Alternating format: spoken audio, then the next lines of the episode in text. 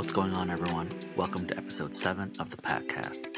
In today's episode, we sit down and chat with Scott Borrero, aka Scotty B. This was a super fun episode to record, and I have no doubt that we could have talked for many more hours. We range from topics like gaming, skipping class, traveling the world, and how nothing will ever beat mom's home cooking. We also talk about life outside of Web3 and the journey Scotty took to find his career passion in photography. Like many people, it wasn't a clear path to get to where he is today, and Scotty shares a lot of great insights that will resonate with many listeners. If you enjoy the episode, be sure to let Scotty know. He can be found running around the metaverse, building community and partnerships for Cozy Penguins NFT. He's also part of the Deer Pack family. This is an episode you don't want to miss. Sit back and enjoy as we continue to build the bridge between Web 2 and Web 3 by learning more about the people behind the pixels. I hope you enjoy the episode. Now let's jump right into it. Welcome back to the Packcast, everybody. Uh, in today's episode, we're super excited to have Scotty B join us. Scotty B is one of the founders of Cozy Penguins. And, you know, if, if you don't know him too well yet, uh, I would very much urge you all to follow him on socials. He's got a banging Instagram account as well with a lot of really amazing photos. So thanks for joining us, Scotty. Good morning. Good morning. First off, just want to clarify, I am not a founder. Uh, oh, you're not? no, oh, I, you're not. I have been working with the team since January, so I've been with the, the team Ah. for about a month before launch, but Got very it, much not a it. founder. I've I've crawled my way up, uh, starting at Mod, um, and now sort of handle a lot of things. I wear many hats, but I do mainly like community initiatives, uh, partner outreach, partnerships, and outreach and stuff. Uh, but a lot of things, like as you can, um, I'm sure you're aware, like when you work with a project, you kind of just kind of adapt to certain roles. All right. Well, see, jokes on me. You you've been so ingrained in the in the team that I just kind of uh, auto assumed you were one of the founders. But regardless, an integral part of Cozy Penguins. So uh, my apologies on that front. But you know, Oh, it's, it's good. kind of a you know in this space everything moves so fast and everything's so like it's hard to keep track of. So sometimes just kind of you, you don't really know exactly I mean- until you t- get to talk to somebody. Yeah, I mean, one of the the things though with like Cozy Penguins, is I'm definitely probably. I mean, now B and I are probably in competition for who the loudest Cozy Penguin is. That's for sure. But you know, from the very beginning, Zugi, uh, you know, he's like the the lead. Um, you know, because we have, I think we have technically like four or five founders. Tim's a founder, so as an artist, he's a founder. Um, we have a few of the devs that are founders, um, and then Zugi.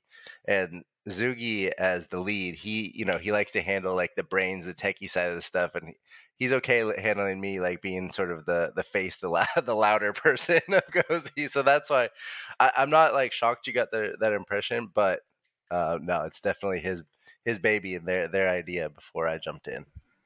Well, I will say from the perspective of um, the Deer Pack team, we're we're super impressed with what what you all do over there because you know you look at the space. There's a lot of people that talk a lot but don't really deliver, and what we've seen continuously from the cozy verse is that you all deliver and quickly too. You know, I think when we when we minted out within like less than 24 hours, we were already into the cozy verse. So you know, super super cool. You guys, you guys, you guys get stuff done. So it's- Yeah. it doesn't fall on, it doesn't go unnoticed. I think like biggest Zugi's biggest thing, and like that, I, I'm gonna always go back to like the things that he's taught me because he's really like an, an incredible leader. Like I don't know if I would still sort of be in this space in the capacity that I am if, if it wasn't for him um, and his sort of leadership. But um, from the very beginning, he's wanted to sort of be like the you know silent builders. He doesn't want to you know be yelling and screaming down you know the walls like shilling cozy penguins. Although like you know Bill, B and I are doing kind of you know funny shilling and memes and stuff on our personal accounts.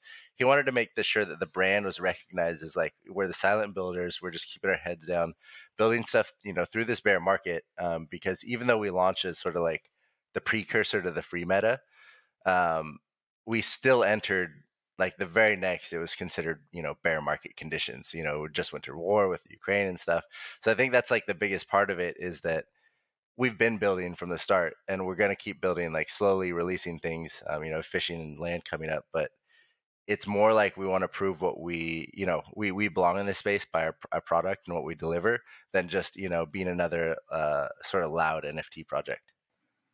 Yeah we we we noticed that and we can tell and i think there's a lot of similar um, ethos that the deer pack has you know when we when we came on the scene uh, the team pretty much started from the beginning and said uh, no inorganic growth, no paid shills, no no paid influencers. We'll we'll grow our community um, the old fashioned way. So, uh, and now when I look at the the Discord community compared to others, it's way more engaging, way more active, way more authentic than some groups that have like ten thousand to twenty thousand people in their Discord. So, uh, I, I totally.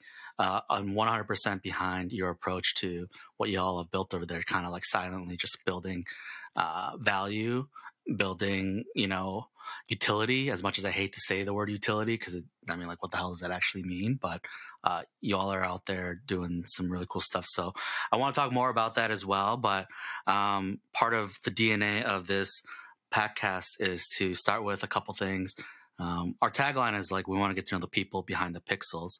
And so sure. the fastest way that we do that is by asking two core questions to anyone that comes into our discord which is um, are you a cats person a dog person or an other? Oh man. Okay. This is kind of a complicated question because if you would have asked me like probably like five years ago i would have said 100% a dog person. Uh, i actually have a dog right now but as I'm getting older, I don't know what it is. Cats seem more like chill and like less like needy. Like they're just there, they're existing, they got their own vibe. Like I love my dog. Don't get me wrong, love my dog Kiki. She's a little sweetheart. She's a Chihuahua Frenchie mix. Oh man, so cute. But I think that cats are like a very interesting creature. I like I didn't at first I didn't give them like any time of day. I was like, nah, cats are annoying. They're mean. And I think that was probably just like my interaction with cats that you know that I had in like my earlier years where they, like they were mean they would claw you of course you touch the belly bam claws you know? Um, but i've met some really cool dogs my, my best friend actually has had three cats now that are like literally they're always my favorite cats on the planet i don't know what it is he's like an incredible cat father or something him and his wife and they have amazing cats and they sort of flip my perspective. Oh yeah and another thing is i'm semi allergic to cats so if they're really nice cats like and I take like allergy medicine because I want to meet your cat, that's a thing. like that, I would have to do that to go to my best friend's house because they were so nice. I was like, okay, I'm not gonna like not enjoy this experience of going over here, so I'm gonna take cat, you know, some allergy medicine, be friends with the cats. Um, so now I'm about a I'm about a mix, but I definitely was a dog dog person for most of my life. You know, it's a it's a crappy question that I ask people because I force you to pick. uh, you know, in society in society today, you know, extremism is is what sells. So yeah. I can't ask like if you're an animal lover. That's too boring. So you know, I, I yeah. force you to make a decision. Uh, Although, uh, but I'm a similar. I'm similar. I like both, but I'm also allergic to cats. But oh, somehow, somehow cats know when someone's allergic. I feel like you're a magnet for them. I know, right? then they jump on your lap. They come because I think cats actually like they like me. Cat people or cats are Scott people. Uh, Scott is yeah. not so much. I'm I'm a learning cat person. Yeah, I, I, but I agree, right? Like you run into one bad cat, and the rest of them get put in the same bucket. so yeah, for real. But, yeah, but I can get behind giving you the the the accolades of saying you're an animal lover, uh, not not one or the other. That's that's fine. Yeah, we, can, yeah, yeah. we can go with that. the other question, uh, generally less controversial, but if you had to pick one go-to meal uh, with a magic wave of a wand, what would it be? Oh man. Okay, so I've actually talked about this recently. I'm I'm prepared for this this question. Okay, so if I have to like everyone's like, "Oh, of course you say your mom's cooking," but if I had one meal, it'd be my mom's cooking, um, and it would probably either be because my mom's like an amazing chef. So uh, this is this I, I would have like on my deathbed, or like if I had one choice, this would still be a difficult decision. So she has three things that I absolutely love. One is a, st- a steak called or um, a dish called steak au poivre. It's like a um, a French way of like cooking a steak. I think uh, you coat it like with peppercorns. It's got like a white sauce on it. It's crazy. Another one is her meatloaf. I know meatloaf. People are gonna be like, "What meatloaf?" Like that's so weird. And I don't like meatloaf anywhere else in the world except for my mom's. There's something she does with it, and she can make a sandwich out of it, slap it on some Texas toast, put some cheddar on it, uh, some uh, fried shallots. Oh my god. Okay, and then the other thing is her adobo, um, which comes down from you know that's a recipe passed down through my family, um, and so that's like that one just hits home. That's like one of my favorite for sure. So it's got to be one of those three from my mom's cooking. But if I had to like choose a singular food, potatoes. Like eh, potatoes anyway, French fried, bashed, scallop potatoes, hash browns. That's that's my favorite food, hands down. well, it's well, I always love it when people bring out like three or four options. It's like, why? I mean, if it's your if it's your go to last meal or whatever, then yeah, oh. it should be oh. everything under the sun. Well, uh, I, my biggest thing is like, I think people. Uh, I don't know if people like underappreciate food or something, but I think food is the greatest thing on the planet. Honestly, like food is like when I'm eating, it's probably the happiest I, like I ever am because I just enjoy food so much. I feel like when you are artistic and you like expression and you like to uh, feel food is a way to feel things right? Like yeah. your photography is a way to feel things music's a way to feel things.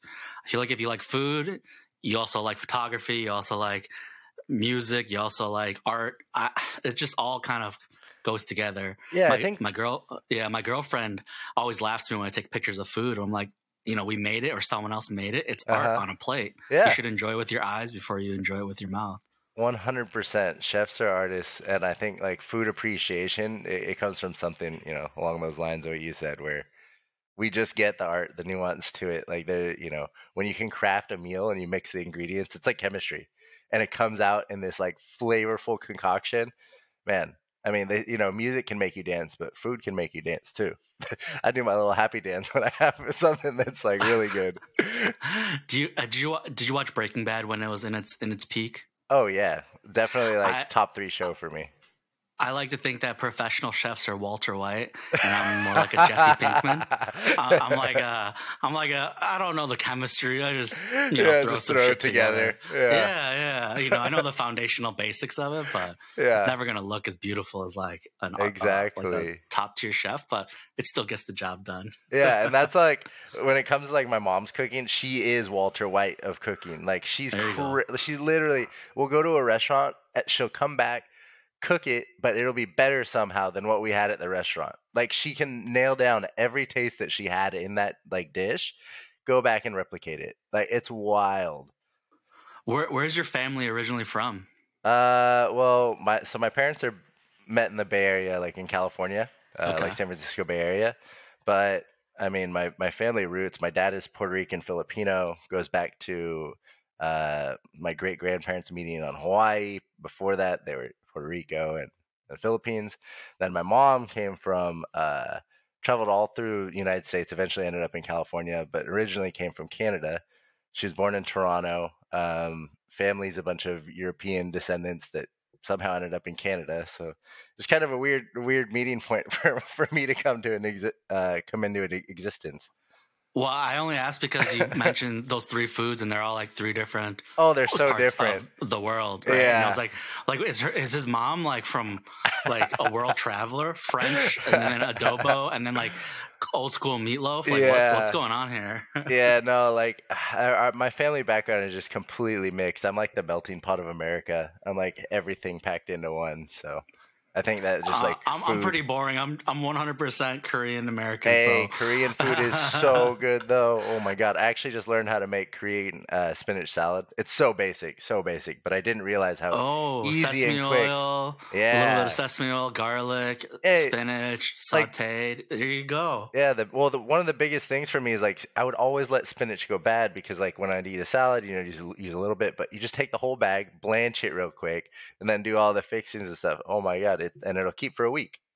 Oh yeah, if it's you put it in, if you put it in like really good Tupperware, yeah, it can go probably even close, probably close to two weeks if you need yeah. to. Yeah, yeah, yeah. So there's a lot of things like that, which is great about like Asian foods in general. There's a lot of like small pickled things and Yeah, isn't and, it like- called um banchem or something like yeah, that? panchan. Yeah, Panchan, there you go. panchan, like B O N C H O N. there we uh, go. like that learning chain something. Chinese or like that chain chicken chicken uh, restaurant. That's Oh around. yeah, uh huh. I've had that, Yeah. Well, cool, man. Well, I love it. I love it, and this and that's part of the reason why we do this, right? You know, sit on crypto Twitter and sit in NFT discords. You you really don't really get to know people that well, uh, and so when uh, when you kind of came into the Deer Pack world, uh, saw you kind of engaging with us and whatnot. Uh, Giselle was like, "You should you should see if Scotty would do it." I was like, "Okay, yeah, oh yeah. I love it. I love it." I mean, if And, you uh, want, I'll blab all day. yeah, I love it, man. That's what we need more of. I feel like I feel like this NFT space has a lot of phenomenal people in it that are low key just like um incognito mode a little bit. You know, Yeah. the funniest thing was like I was looking at your Instagram and you're you're in like, you know, six digits for followers and then on Twitter you're at like four like, you know, 4,000, 5,000 people. It's like the the the difference in followers based on platform is just striking to me. Crypto know? me is uh, very different than photographer me. I uh, Yeah. that's one thing actually that I really liked about this space. That you know everyone's like, why why aren't you doing photography right now? And this space allowed me to sort of experience a different side of me that I I didn't realize, or maybe it's not that I didn't realize, it's that I never gave it the chance to shine or grow. Um, I was so you know tied to Scott the photographer that was always my identity, and I think after you build something like that for so many years, like say you do one profession for you know ten years, which is what it you know ten plus years, which is what I had done with photography, it becomes ingrained in party. Like you're not something without that. And so like when the pandemic hit and there weren't a lot of photography jobs, it was like a part of me was lost. So I was like, damn, what do I do? you know? And here comes the lo- here comes NFTs, and I was like, oh, this is interesting. Maybe I can sell my photography. But instead of selling my photography, I found a whole different like set of assets or like sort of skills that I, that I could tap into and sort of make this a part of my life too. You know, I think something that I've realized is a, a big part of art is community. And when an artist truly makes it, they've got their followers and their diehard um, group of people that they that kind of ride or die with them. And what I think this NFT world has offered a lot of people is community first, and then figuring out what they want to do with that community second uh, after they've already built it out. So, you know, like Cozyverse, Deer Pack, all these other projects that people kind of jump into and become a part of. It's something that I think is just a human uh, human nature is to want to be accepted and, and belong somewhere. So I think it's very under discussed, but one of the most important aspects of why people continue to come back to essentially a chat room, right? There's nothing else going on for the most part. Yeah. It's all just typed out with a little JPEG image as the as the floating head. So it's it's very powerful. I mean, as as like solo as we may be in our everyday lives, um, humans are just, you know, we're drawn to community and being a part of something. Uh, and I think that these these little communities are a nice little like getaway um, from, I guess, everyday real life, where you don't like I don't I don't go outside and speak about Ethereum or Bitcoin or NFTs or anything blockchain technology with anyone in, in my real life. Like maybe the coffee person, like I go to a coffee shop, will exchange because I'm friends with them, but it's very rarely that that happens. So it's nice to like sort of come out come out here, you know, these discords and nerd out with people about stuff that is, you know, at its heart very geeky. Um, and and that's sort of ha- like I've been into, you know, video games, comics, you know, uh, nerdy movies, like anything. Like I, I went to school. I was actually a biochemist before I did photography. Oh, really? I'm a bio. I'm a bio major as well, coming out undergrad. there you go. Nice. Yeah. So like I, I am a true nerd at heart. And so like all this stuff is so much fun and it, it's it's really cool to see it go more mainstream. Like of course we want mainstream adoption, but I think I really enjoy the fact that it's such a small community right now.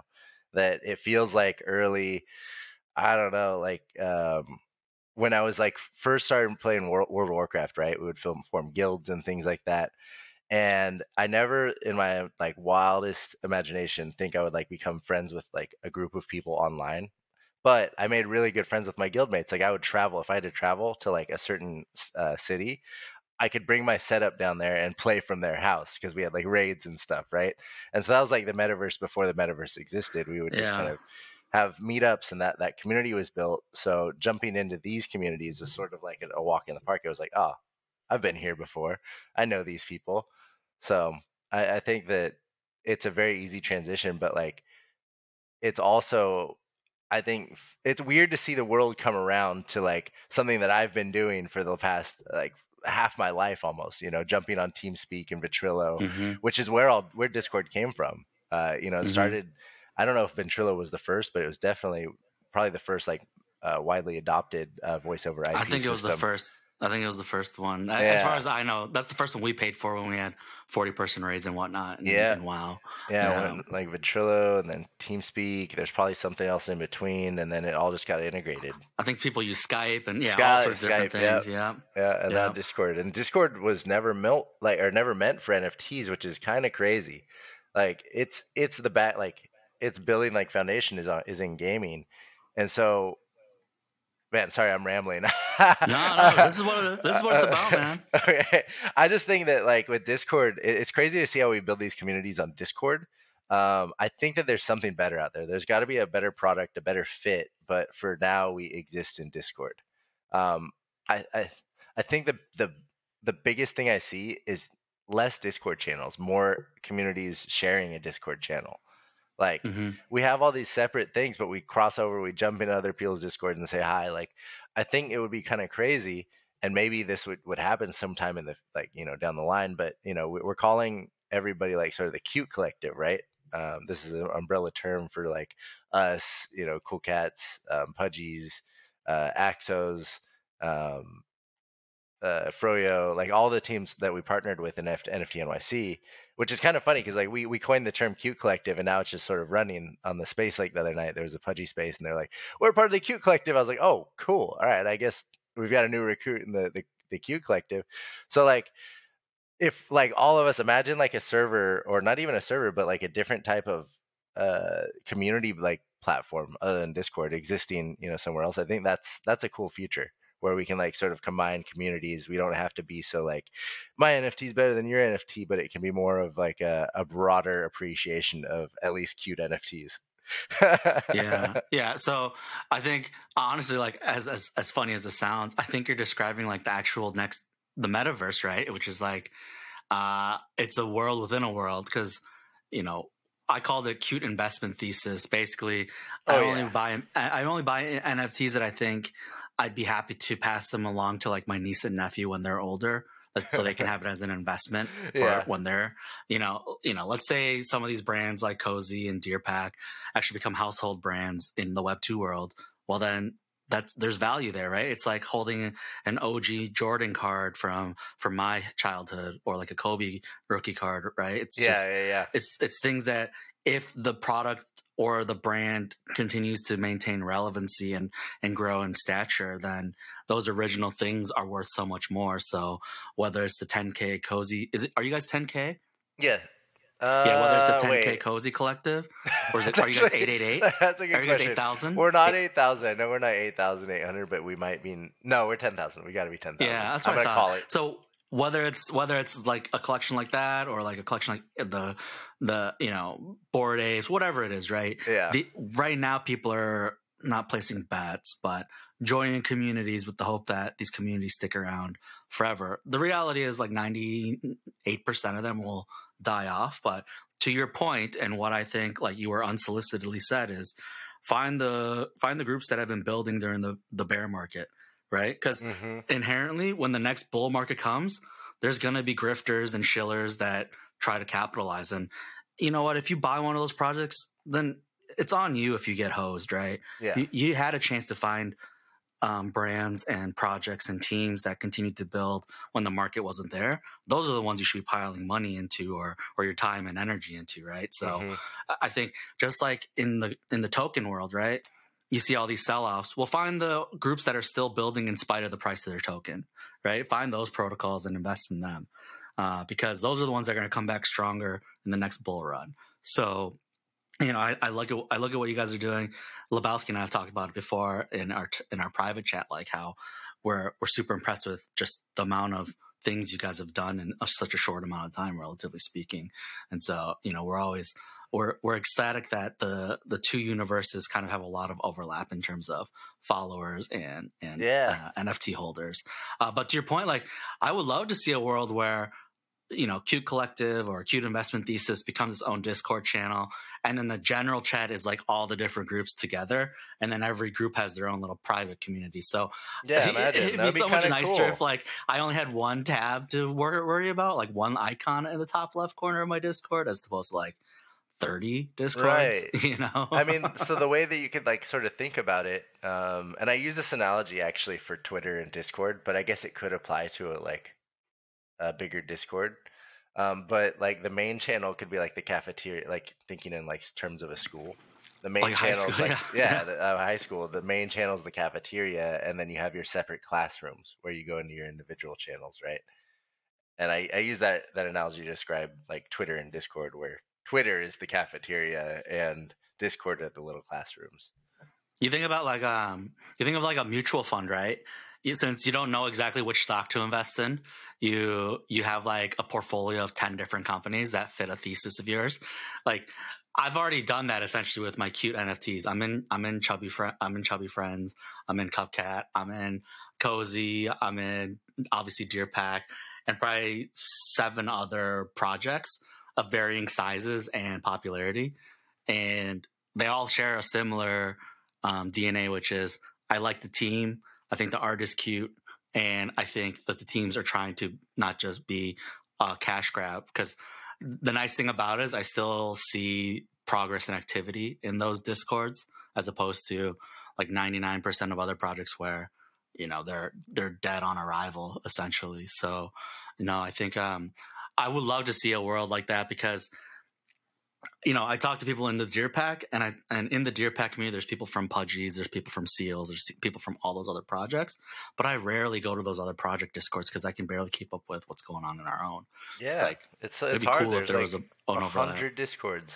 I mean, if if you have Nitro, you can get over hundred discords. Um, but yeah, I think that would be really amazing. I think that especially like you know with with projects like um, Deer Pack and Cozy, I think we get along so well that it would it would be a very easy fit. You know. Um, Agreed. I agree. It's sort of just aligning those, I guess, aligning the the opinions of everyone. Because I don't think it would be a terrible idea. I think it, uh, if it's done right, obviously, like not everyone can like the biggest thing with with joining a Discord or sharing a community is that you don't want to like a lot of these companies are, are building as as I mean projects are building as companies, right? And so you don't want to employ employ uh, imply partnership just by being mm-hmm. in the mm-hmm. same Discord. Not right. that you don't like the other company, but that that comes with other legal consequences, things along those lines. So it's just got to be very clear, I think, when you're jumping into something like that, what the what the relationship is like between the projects. Yeah, you know, a great pilot would be like finding two communities that have very similar personalities, right? Mm-hmm. I, I, think of like Cozy's community and Deer Packs are probably very similar in terms of like the vibe. Yeah. The, you know, there's never talk about floor price in the Deer Pack. Yeah. If anything, like I've been watching the amount of holders, we've been consistent at like 300 plus holders without many people selling or listing. So I think like all of our people are just like, I like the art and let's just see what the team does, right? And I'm not mm-hmm. really worried about flipping because, quite honestly, our project isn't big enough where there's going to be bag holders because it, it, would take a lot for them to acquire enough where they feel like they've made a regrettable amount of investments into our project. Um, you know, conversely, like uh, there are some projects where someone might have overinvested by of 30 40 50 100 nfts in that project and they are in tune and keenly aware of the floor price and always wanting to bring it up so you know i think like if we were to take our deer pack and then take anonymous project of some other groups where they always talk about floor price yeah that'd be a bad fit right yeah. you know that's the mm-hmm. type of thing where you'd you'd want to be mindful of it but i could see a world in the next three to six months where a couple teams that think they have similar Discord vibes kind of come together. And then over time, you start to recruit more into it, right? Mm-hmm. It's like a little secret society of like, hey, we like what you guys are doing. Love to kind of just join forces, create a more robust community. It's like yeah. you think of every Discord community, there's probably like 15 to 20 power users in every Discord community. Exactly. Right? Yeah. And if you get to like five to 10 communities together, then you're at like 100 to 200 people that are power users of that community. And so yeah. it'd be very cool. And then, yeah, everyone would potentially benefit down the road. Obviously, it's like who knows how it actually play out. But I, I'd love to explore that idea more as uh, as as both brands kind of continue to grow. That sounds super yeah, interesting.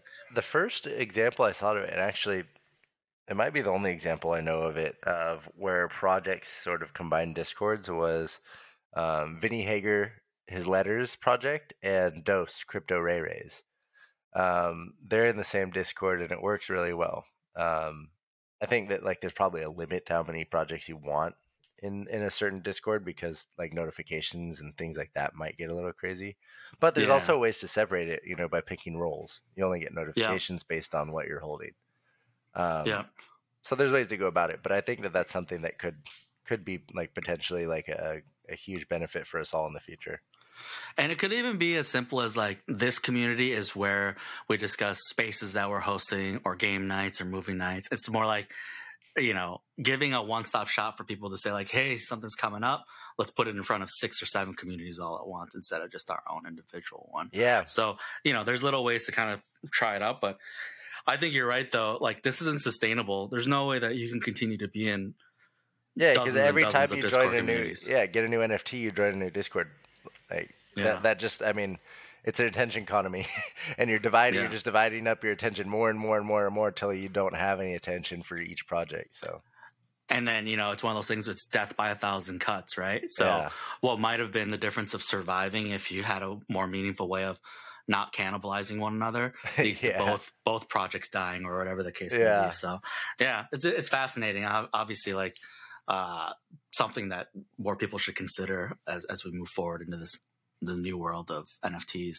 Um, Scotty, I'd love to ner- learn more about where you were before you found NFTs. Um, hmm. well, how far how far before I learned about NFTs?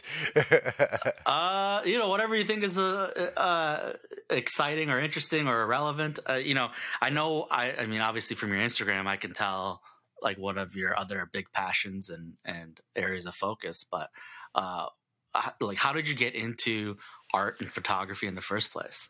Hmm okay so i've been i've been drawing ever since i was a kid that was like my favorite thing to do i would come home I'd throw out some colored pencils and stuff on the on the table and just start drawing uh usually with my favorite cartoon in front of me dragon ball z or something along those lines but that you know from an early age i was always creating i was always drawing um, which is is kind of crazy because like I mean I was such an artist back then, but in my brain I didn't I didn't consider it a viable career path. I think most people look at artists, especially most parents that would look at you and be like, "No, that's not. You're not going to make it as an artist." And then, sort of as a kid, you're like, "Yeah, that's. I'm not even going to consider that because that's one. Eh, maybe it's like not that it's too hard, but it's not even considerable. Like artists don't make money. and so it's funny like the the my highest grade actually in high school was in art art class I, like it was the only class i ever got an a plus which is kind of funny looking back but i went into science anyways because i was like this makes money da da da da i'm gonna do science. And I, I did enjoy science but it wasn't my people like the the people the nature of the subject very was very dry um, as i'm sure you know um, and so like i think i realized quickly that that wasn't me that wasn't i didn't I didn't vibe with that group. Even though it was something that I like studied, it wasn't me. So uh, my mom had bought me a camera when I was in college at some point, and I was like, "This is cool." So I started taking photos. I remember there was actually one photo of my brother. We were in Vegas, and he was sitting next to a light, and I, I turned the flash off, and I took a picture with this like direct light, and I was like, "Oh god, this is incredible. Because, like, you know, as, as a young photographer, you're realizing, you know, that you're not just taking pictures, you're studying light and how it affects things around you. And so when I saw this, you know, the light casting its shadow on my brother's face, I like Rembrandt, Rembrandt lighting. Um, if you're not familiar with Rembrandt lighting, it's like a sort of lighting to the front and side of someone. So it creates a small triangle shadow or patch of light on their cheek. Anyways, I was like, oh my God, this is incredible. So from then on, I was like obsessed with photography. Um, I started watching videos and like tutorials. Even before I had a DSLR, I was like, this is so cool. Um, uh, this leads me into the next like very awkward phase of my life, probably the most awkward phase of my life that ever existed, where I tried modeling. So I, I actually was like, uh, I played high school uh, football in high school, and I was like generally very fit. Um, and me and my friend were like always working out and stuff. But at the time, I like I didn't. I was interested in photography. I didn't have a camera, but I was like, eh, I could try modeling. So tried modeling. Very awkward year of my life, uh, but I did learn a lot of things. I met uh, met a photographer actually who I became really good friends with, and I was like, hey, if I bought a if I bought a camera, would you teach me how to shoot? And he's like, yeah, sure. Like I'll teach you. You can come along with me and stuff. And I was like, all right, sick. So jumped in with him on a photo shoot one day. Uh, it was like a Ford model. I'm not sure if, sure if you're familiar with like the agency models, but Ford is one of the top tier ones. And I was like so nervous, was shaking my boots. I was like, all right, I'll go shoot with them. So we're shooting, and then he's Anthony, the name of the photographer, he's like, "You're up," and I was like, "Okay." So nervous, take some photos. I'm like coaching him through some shots how I'd seen him doing before, and we take photos, and it was, it was great. I had, a, I had a good time, but I was really nervous. Um, and we go back, and we, we're looking over photos, and he's he's like looking at him. He goes, "Wow, I think you actually have a really eye, like good eye for photography. maybe it's something you should pursue." And I was like, "Oh, okay, all right." cool. I think i think i'll do that. And so i gave up on modeling. I was like that's not me. Like i learned a lot from it but that's not me. Push forward and uh, started doing photography and and taking on jobs you know the senior portraits and random stuff from there you know to make whatever money. Uh, and then there was one job i landed. It was actually with trans world skate magazine um, or it was for their awards. Um, i was shooting like uh, bam bunch of the guys from uh, uh, Jackass and stuff, bunch of like snowboarders and things at these the Trans World Skate Awards. And the guy that hired me was like for a clothing clothing brand. I was like, sick, nice. I'm gonna get paid. This is gonna be my first professional work, right? And so I shoot these photos. They came out really well. I spent a lot of time editing them. I gave them to him, and he and I was like, oh, cool. So when do I get paid? He's like, paid. He's like, you aren't a professional photographer. You didn't go to school. And I was like, what, bruh? like, man, that made me so mad. That made me I was enraged, and that that actually I took that anger, and I was like, you know what? Oh, I didn't go to school for photography. For photography. All right, I'm gonna go for to school for photography. I'm gonna learn everything I need, and then I'm gonna, you know, I'm gonna get paid. and so I did that. I dropped out of uh, school. I was going to school for marketing. I transferred from biochem to marketing. Uh, learned a lot about marketing. I actually really enjoyed marketing, but I wanted to do photography. So I was like, Mom, called my mom up. I was like, Mom, I know you've been supporting me through college. Uh, I know you're probably not going to pay for art school, but I just want to let you know that I'm going to do this. And she's like, you know what? I support you. Not going to pay for art school, but go ahead and do it. I was like, great. So left left school, enrolled in art school at the Academy of Art in San Francisco. Soaked up all the knowledge I could. Like I was like a straight A student the first two years. Like there's there's one class, uh, history of film. No one gets A's in that class. I literally would go up. This is my this is my thing in art school. I was I was there to learn because I'd gone through enough college. I was like I did my play college, you know, had my fun. I went there. I was like a sponge. I like literally my goal was to not make friends and learn as much as I could. I'd like ignored people like they wanted to be friend, friends with me. I was like, nah, I'm trying to learn. So I would like go. I would literally walk to the front of the class, go to the center, sit in the very front. Well, actually, before I sat in the very front center, I would go up to the presser and I would shake their hand and be like, "I'm Scott Borrero. I'm going to be the best student you ever had," and then go sit down. And that was that was like my routine at the, the start of every single uh, class, and I I lived up to that. I was like an incredible student. I was just like I wanted to be there for photography, and I think that was like probably the biggest like difference and what helped propelled my career. Probably is that I knew what I was there for. I I had messed around in college long enough I had figured out who I was and what I wanted to do, and I was like, "This is it. This is what I want to do." So I I led that charge. I finished. I actually never graduated, so I'm technically a double dropout. Uh, you know, uh, Kanye West has got nothing on me. He's only single dropout. Uh, so I did it twice, um, and sort of it's funny. I landed. So the reason why I did drop out was I landed a job with my dream company. Um, I was I came on at the starting like with this startup as like head of photography. I did everything from you know the catalog to uh, e-commerce to like product shots, beauty shots, everything you name it. I ran everything in the photography like department, which was like that was my dream. Um, and I did make like a ton of money, but it was like everything I wanted to do and learn, like as like a, a budding like professional photographer. And then a couple months down the line, actually no, it was probably like a year, probably a year of posting on Instagram and stuff.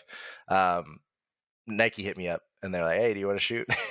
and so I shot for them for like a year and a half, two years uh, after I left uh, that that other business. So it was kind of a it was a wild journey. Got into photography, and then like from then on, it was just kind of knowing my worth, picking clients that I wanted to work with, uh, and traveling nonstop. I think like getting to there. Well, the getting to the traveling part was hard because at, at first, like it's really hard to convince yourself that you can travel I think a lot of people just sit around. They're like, man, I wish I could go to this place. I wish I could go to that place. And you can wish a lot of things, but it just won't happen unless you pull the trigger. Um, and I I learned really like really early on that if I want to go on a road trip, if I want to get out of the you know out of where I'm going, just jump in the car and drive. And so like that was like the biggest thing. And I went on this road trip with my buddies. I remember we went up to Washington and Oregon, and I was like, this is amazing. You mean I could literally just go drive somewhere and have like the most epic adventures with my friends and sleep in the car and just be like, you know, bums, but have like the best time. Like we spent like nothing on these trips, you know, just on gas. We'd sleep in the car, go out and take photos. It was just like total like degen. Like we were degenning, we were photo degens, you know, back then. Um, but that like led into, you know, okay, I'm comfortable traveling. I'm, you know, I can travel for companies and, and things like that. And, you know, eventually I was flying around the world for different companies. So I love it. I love every. There's so much in there that you said that I, w- I wanted to interrupt you like twelve Sorry, times. There's so much. No, no, no, no. But like, I think people should rewind and re-listen to that journey uh, three or four times, especially if you're someone that isn't really excited about where you are in life uh, or not sure about what you're doing. Um, I'm in my mid 30s, and similar to you, like I didn't have my epiphany on what I wanted, where I wanted to go until after college, right? And so yeah. when you talked about like uh, not being a, the best student until you got to you know art school i feel very similar to that you know i like hope my parents don't ever listen to this but i probably i probably skipped 60 to 70 percent of my undergrad classes like yeah. they just they weren't the right motivation for me and as you know as a as you being a stem major in in in college you can't really skip that many classes and do well no i still did yeah. i did well enough uh, I just wasn't motivated properly for it, right? Mm-hmm. But then, you know, in my mid twenties, I went back to grad school, and similar to you, I got A pluses across the board. Yeah, I still I showed up to class. I wanted to learn. I was ready to learn. You know, the the use case of education and whatnot. It's a whole different topic that I have a lot of um, thoughts on. In terms of course. Of, yeah. being 18 probably isn't the right time for anyone to go to uh, to go to university. No, it's like, a terrible time in my opinion, from 18 to 26, you should work. You should make money. You yeah. should live. You should travel. You should experience new cultures, new foods, new life experiences across the board. 26, you should then go back and get a, uh, you know, a more focused degree in something that you want to do. And then by the time you're 30, you're ready to become an adult, right? Yeah. like that would be like the more ideal scenario, but that's not what society has deemed the proper right. path. Regardless, like if I went to undergrad in my mid 20s, I probably would have been a straight A student because I would have known what I wanted in life and I would have been ready to learn. Yeah. You know, I always say that there's no bad students, there's just bad topics, right? So, and the issue is that most people don't know what topics that they're passionate about yet. And yeah, so it takes a long, think, long time to figure it out. Yeah, and I think like what you talk about is something that probably millions of people are experiencing, but don't even have a way to articulate it. So I think I think you did a great job of kind of like I'm sure there are gonna be people that listen to this and go, "Holy shit, that's me." Or was me or is me right now or will be me two weeks from now right so you know i, I love it i love every part of that um, yeah. and you know to your point about like science and art you know I, the I've, I've been creeping through your pictures because there's they're all beautiful. I, I love your nature ones the best because it to me nature is the purest form of art, right? And so yeah. like those pictures, it's like the perfect intersection of beauty and art and natural, and and then you take your as you put it, like your artistic eye and figure out a way to capture that moment in time. And uh, you're a storyteller, right? I think yeah. all artists are storyteller, and photography is one of the best ways to tell stories because in a still image, you can learn so much or experience so many things or come to like a million different conclusions based on one frame. Yeah, I think today, in today's age, I think we take photos probably a bit for granted because we all have this amazing camera in our pocket now. Um, everyone can be a photographer. And it's funny because like throughout my whole career coming up the iphone was always there. Um there like even you know when i was when i was just starting I, I like the iphone was always a competitive camera like well why would i need you if i have this camera? Right? And there is you know there is some merit to that. I think that you know these days you can get away with a lot um, just having a ton of people and a smartphone. You can capture a lot of content, right? But the artistry of photography, of um, metering light and things like that, like understanding light, I think like is the biggest thing. A lot of people, you know, they think about the camera and actually taking the photograph, but understanding light and how it affects the things around us and what we're seeing um, is actually like the true art of photography. Is really like, you know, knowing um, what uh, the differences between you know hard and soft light, um, light temperatures, um, color like color theory, all of that. Like light is a weird thing because things aren't actually that color. You know, to even like call something a certain color, you're not actually seeing that color. You're seeing the the reflection of light off of that image. I guess is the refraction, reflection, one of those. Um, so I think it's just a very interesting topic, regardless of you know take the, the camera out of it. I think light in itself is such a, a very unique and fun thing to study. Um, but yeah, I think that like to like to your point, like about photograph, like when I shoot nature, um, everyone can take a photo of like a tree or whatever. But when I think about a photograph, I like to think about two things really. Like where am I leading the audience's eye? Where do I want them to see? What do I want them to see that I see? Um, and then two, like what do I want them to feel that I feel? And those are like two of the, the biggest things that I think of when I'm capturing a photo. Mm-hmm. Uh, uh, when I look at your photos, I think of like minimalism and, and like that's I see a lot of like um, it's clean. There's like one focus area of just pure. It's like simple beauty is what I get out of a lot of your photos. You know, it's it's not a lot of like noise that I have to fight through. I know exactly where I should go and what I should be looking at when I look at your pictures. It's very cool. Thank you. Um, yeah, absolutely. I'm the I'm the guy in my friend group when we go on trips. I'm the one that's like uh, two or three blocks behind everybody because you're just taking photos. yeah, well, a lot of it too is like I'm trying to take pictures of them in more uh-huh. of a candid. Like I like I like grabbing. You know, if we're walking somewhere, like let's say like you know, me and my buddies go to New York City or whatever. I'm the guy that's a block behind taking pictures of them as they're walking through the city, right? Yeah. Uh, and things like that. Just because, like, I'm trying to capture the moment. And they always give me shit in the moment. They're like, oh, you're always taking too many pictures. But then, like, a week later, like, hey, can I get that picture you took of me or whatever? yep. I've always I've always joked. I said, you know, if if nothing else, a girl should date me because I take the best candid photos, like from, a, from an iPhone. yeah, you know, that's so, great. Uh, I, you know, and I love it, right? Because like I look back at my phone, and I don't have like fancy equipment. though.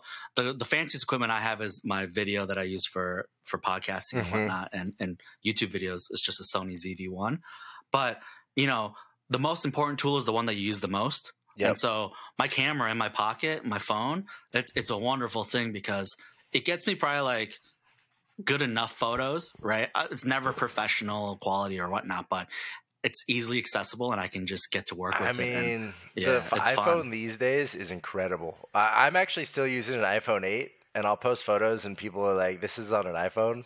Like, eh, there's, you can squeeze a lot. So the biggest thing back then, it was crazy because like the thing I geeked out the most on as an early photographer was like dynamic range, uh, like getting as much dynamic range. And if if you're not familiar what dynamic range is, essentially just means like the the the values between zero and 256, or is it one and 256? It's it's one of those.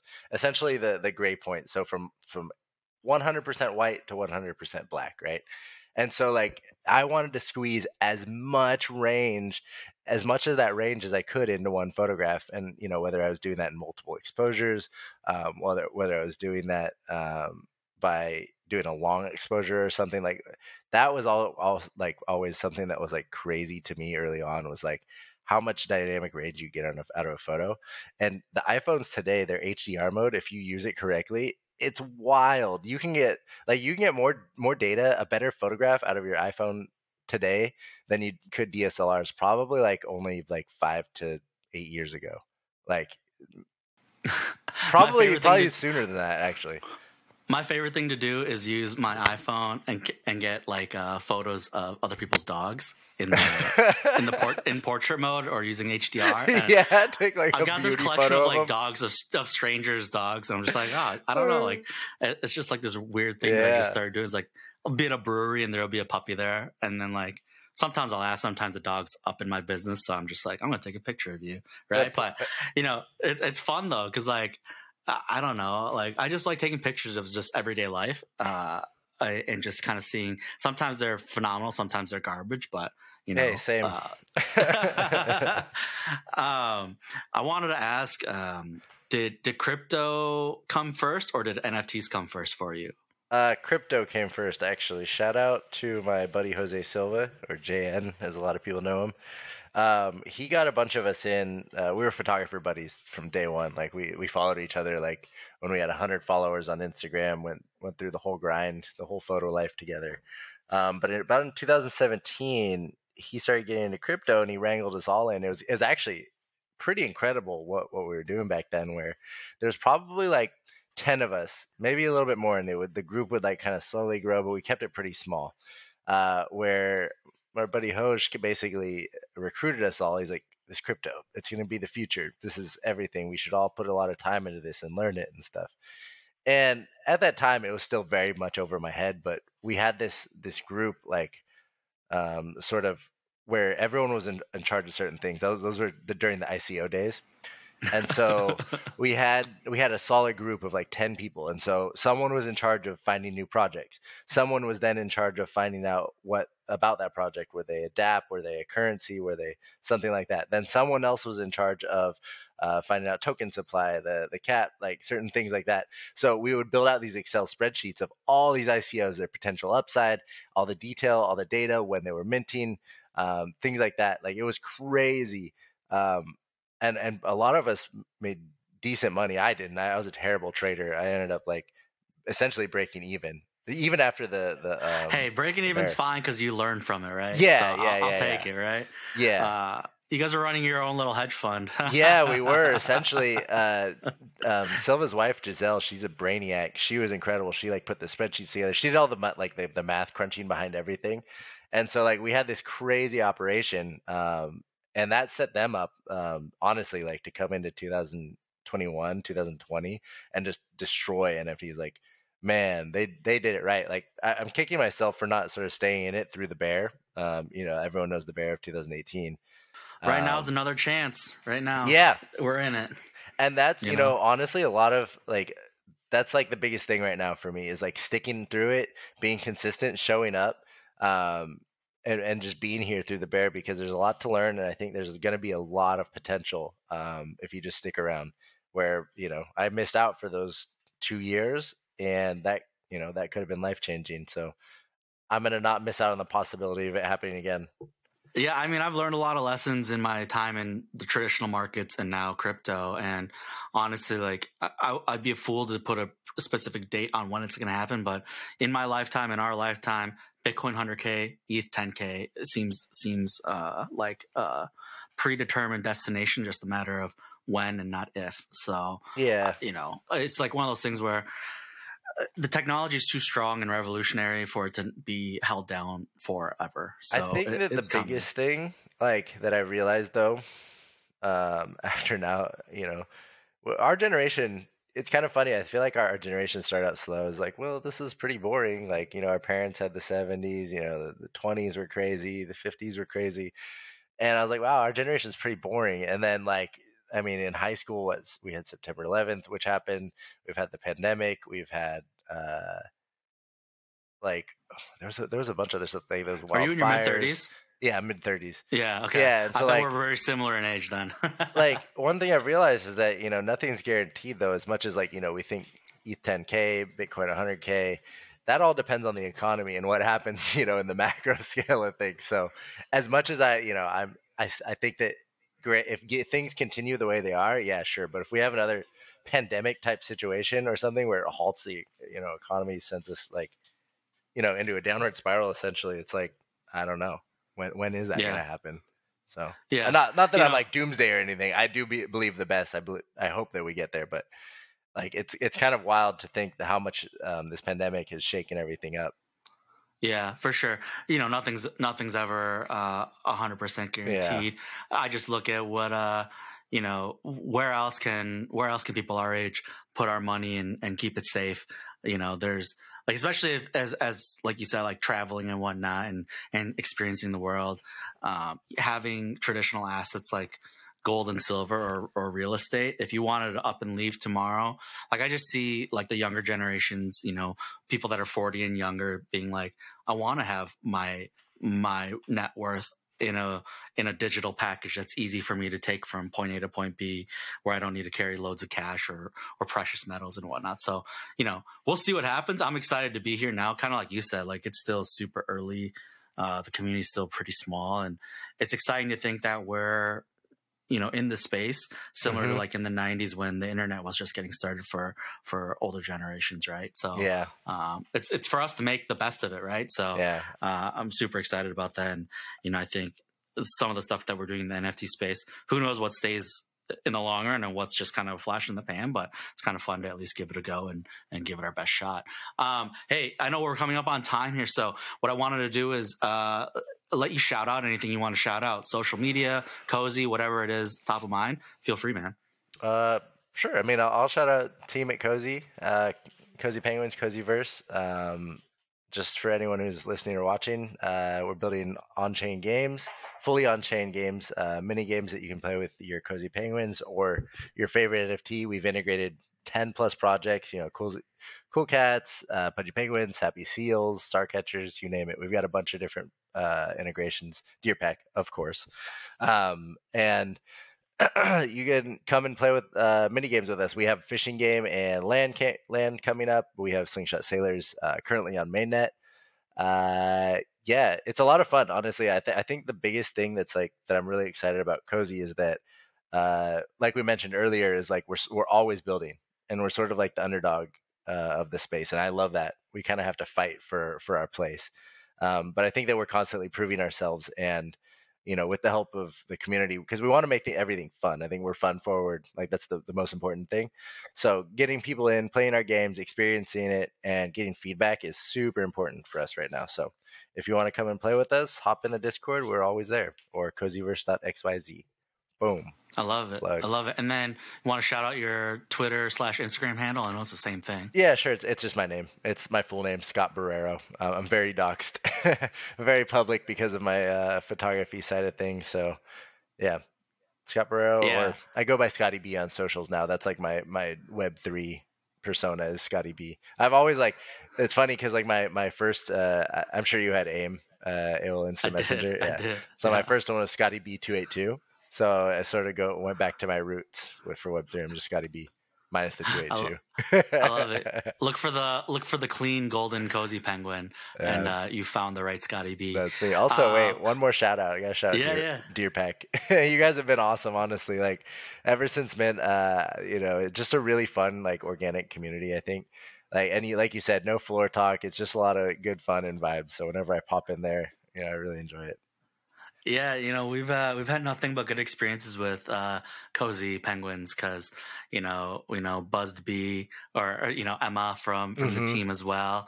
Oh, yeah. uh, and I think just in general, Tim pops in here and there, and I think Zooey's got some uh, fawns in his wallet as well. So we've we've we've seen nothing but love from your side, and we you know we we love uh, supporting you all too. I've got three cozy penguins myself. Let's go. Uh, and uh, you know I always joke that if it comes in my wallet, it's never leaving. So unfortunately, they're just, they're just you know, buy high, sell never. yeah, exactly. yeah, too true, painfully true. Yeah. Uh, but yeah, no. And then one last question. You know, I like to always just kind of see, uh, leave it on more of like spiritual question of like, sure. Uh, what do you think the world needs more of to become a better place? Ah, uh, what does the world need more of? Hmm. I think the world needs more open-mindedness. I think people need to experience things. I think a lot of people, and maybe this is American, but people are just so caught up in their ways and stuck.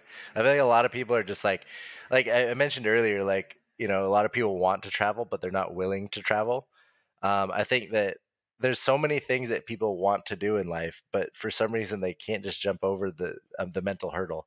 And you know, it's hard. Sometimes it's hard, but I think that I would just love to see people more like sort of accepting of like different cultures, different ideas, different beliefs, uh, crypto, you know, just to see the, the world sort of move forward. I think th- I think this generation, uh, you know, going forward is has has a lot of potential. I think that you know I see a lot of hope in future generations. So I'm very excited for that.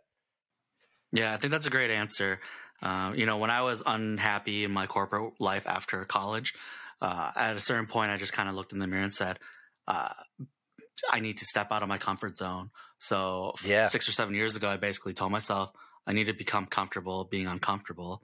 Uh, and you know, at, at, it was a similar time where I started to cut people out of my life that uh, wouldn't help themselves. And what I mean by Mhm. that is like they would like to complain and make make excuses and whatnot. And I just said, you know, I don't want to be surrounded by people like that anymore. I want to be surrounded by people that want to do things, build things, challenge things, you know, try new things, whatever the case is. Like less people that were glass is half empty or glass is broken, Mhm. more people that were glasses half full for sure, and and wanting to fill it up even more. So I think you, I think you're right. You know, people need to go out and experience new things, be challenged, be uncomfortable, and and learn from those experiences, and and be more welcoming and and and um, and uh, you know patient with with everyone else. So Definitely. You'll, Um, you'll see so much growth um, when you throw yourself into uncomfortable or unfamiliar situations.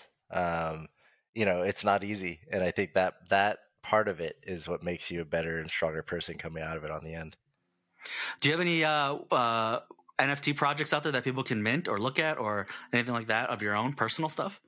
I have one photograph that's out there, but it, it's price One tag. photo? Yeah, one photo. It's it's my Genesis photo photo. Uh, it's price tag Is because that the one with the three birds? The Yeah. or the the birds? I love Yeah, it. It's yeah. clean. That is very clean. Yeah, love I, that was the first one I minted back in. I think it was like May, so it's like it's still like or June. It's it's JPEG summer of 21. You know, um, so it still has that provenance, which I think eventually it'll sell. Um, but I'm not focused on selling my photo- my photos right now.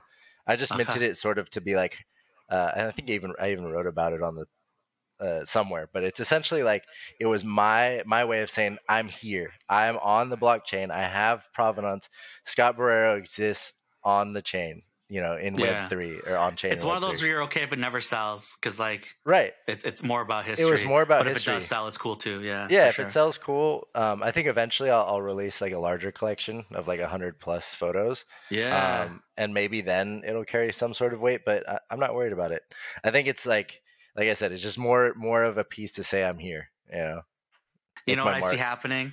What I see happening is you eventually do one of those smaller projects.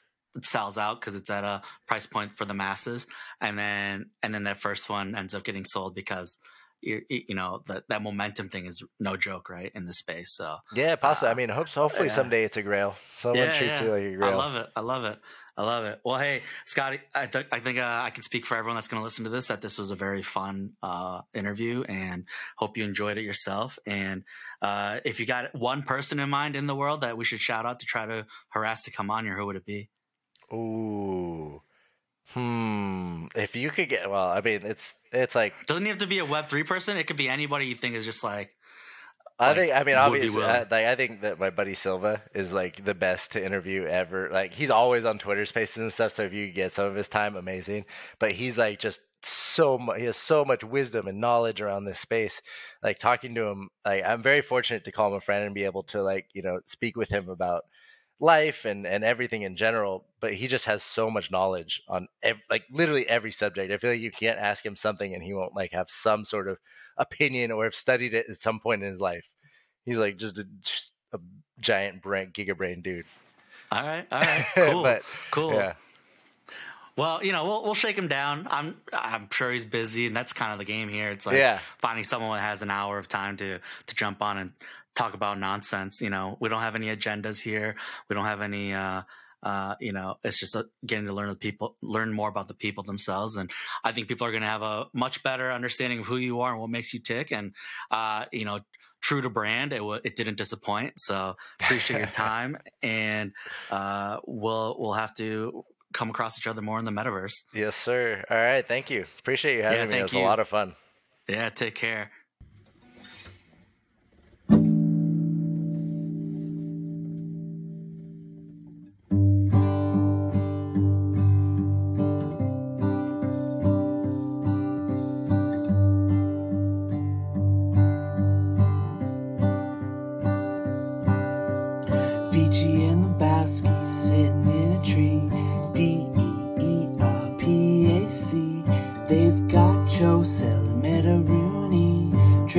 Selling Meta